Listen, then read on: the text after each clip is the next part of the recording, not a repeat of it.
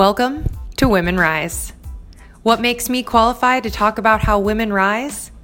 I am a woman, living, breathing, experiencing. I'm your host, Melissa, and this episode we're going to talk about having needs versus being needy. Much like the word sensitive, another very charged word in our English language is the word needy, or frankly, even having needs. And unfortunately, having boundaries or asking for what you need has become increasingly hard as a woman. Needy is one of those insults that speaks volumes about the person saying it and absolutely nothing about the person that it's targeted at. Men who call women needy as an insult, in my personal opinion, are the ones who are not willing, willing to fulfill the need. Ironically, men like to call women needy instead of actually addressing our needs. Needs are valid. And if you have too many needs for a single person to fulfill, then that may not be the best person for you, or you may need to ask multiple people for what it is that you need. That's not personal, it's just reality. So, what I want to talk about though is not so much this distinction between needy versus needs. The point here is all needs are valid, all of them. Whether or not the person that you're with can fulfill them or in the situation you can get them fulfilled is a whole other story. So instead, what I want to talk about today is how to actually ask for what you need. Because a lot of times, especially as women, you know, yes, there are these men calling us needy, but for the most part, we actually do most of the compromising, right? Like we end up taking care of their needs and not the other way around. And largely because we haven't asked for what it is that we need. So, this is a topic that I'm certainly not an expert on, but I'm definitely learning and growing and reading a lot about this in all kinds of literature, everything from psychology to personal accounts, because it's a topic that I find really important. So, I'm going to share a few tips from the experts and not from myself that I think are really helpful to learning to actually identify and then practice asking for what it is that you need. Step one to get comfortable with stating your needs, you have to begin by checking in with yourself. So, step one is bringing awareness to what you might need. Do you ever leave a situation feeling really drained? And maybe what could have made it better? Personally, when I leave situations feeling drained, it's because I didn't ask for what I needed, even if that need was to leave earlier. Learning to self monitor and then practicing speaking up is not easy, but the very first step, again, is being able to check in with yourself and know what you need. So maybe there's a situation that you approach regularly, right? That you have to come in contact with. Maybe you have to go to a dinner party once a week and it's a commitment that you've made, but you know that it's starting to take a toll on you. Perhaps rather than cutting it out altogether, you start by setting a time limit and you say, All right, I will attend this event at 6, but I will leave no longer, no later, rather than 7:30. An hour and a half is plenty of time to enjoy your company. And that begins a way that you can start getting your needs met without having to cut out whatever that particular activity is. So, step two identify situations where there is a gap between what you need and what you are receiving.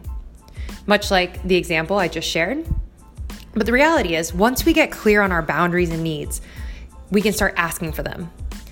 A lot of times, our needs are not met because we're not even aware of what they are. So, again, thinking on those small scales, what can you do or what do you need in order to feel more comfortable and not feel drained or feel that you've been taken advantage of, right? You know, sometimes even setting boundaries on our giving can be really important.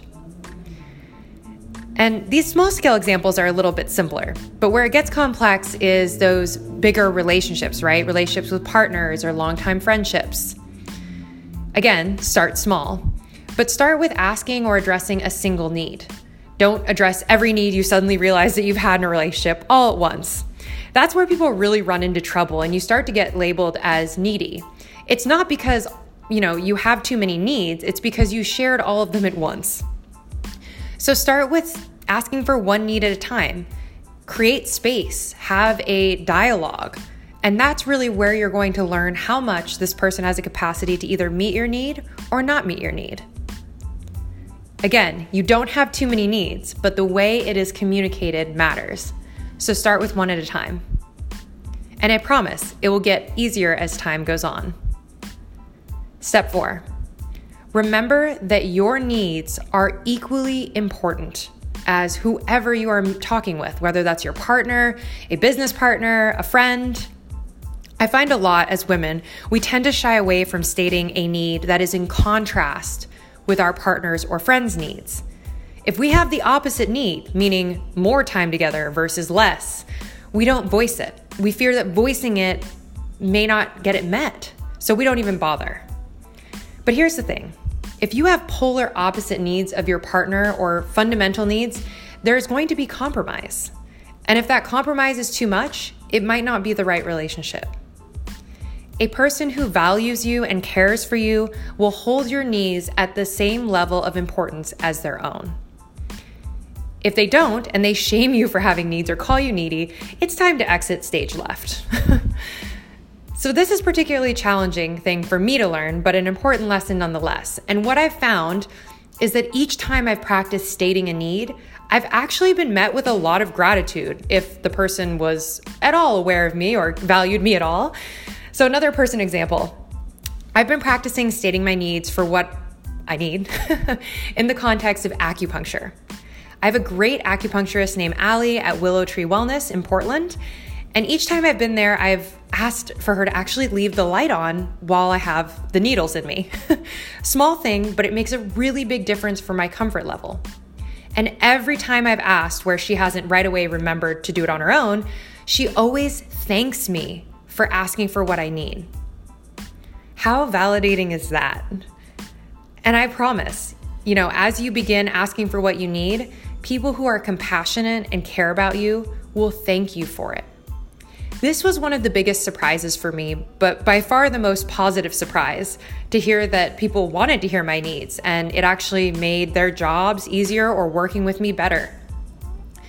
Again, asking for your needs begins with awareness, right? So you first have to become aware of what are some situations where my needs are not getting met, where is that gap, and then practice asking on a small scale.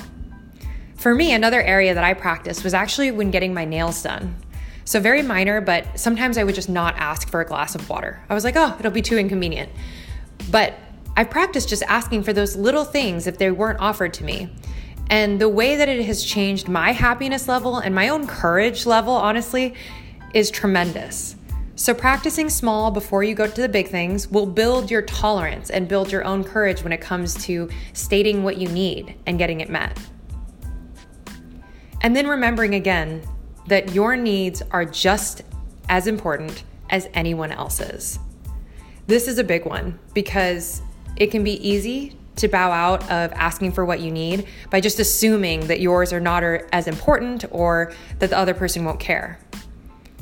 But the only person who is going to stand up for you is yourself. And the only way to get your needs met is to practice courage. The people who value you will value your needs. All right. This was a nice, short, and sweet episode, but just something that was top of mind. If you have requests for particular topics or, again, want to be interviewed on this podcast, always feel free to contact me directly, Melissa Barker. Until next week, you badass ladies, keep moving and shaking. Check back next Tuesday at 9 a.m. for another episode of Women Rise.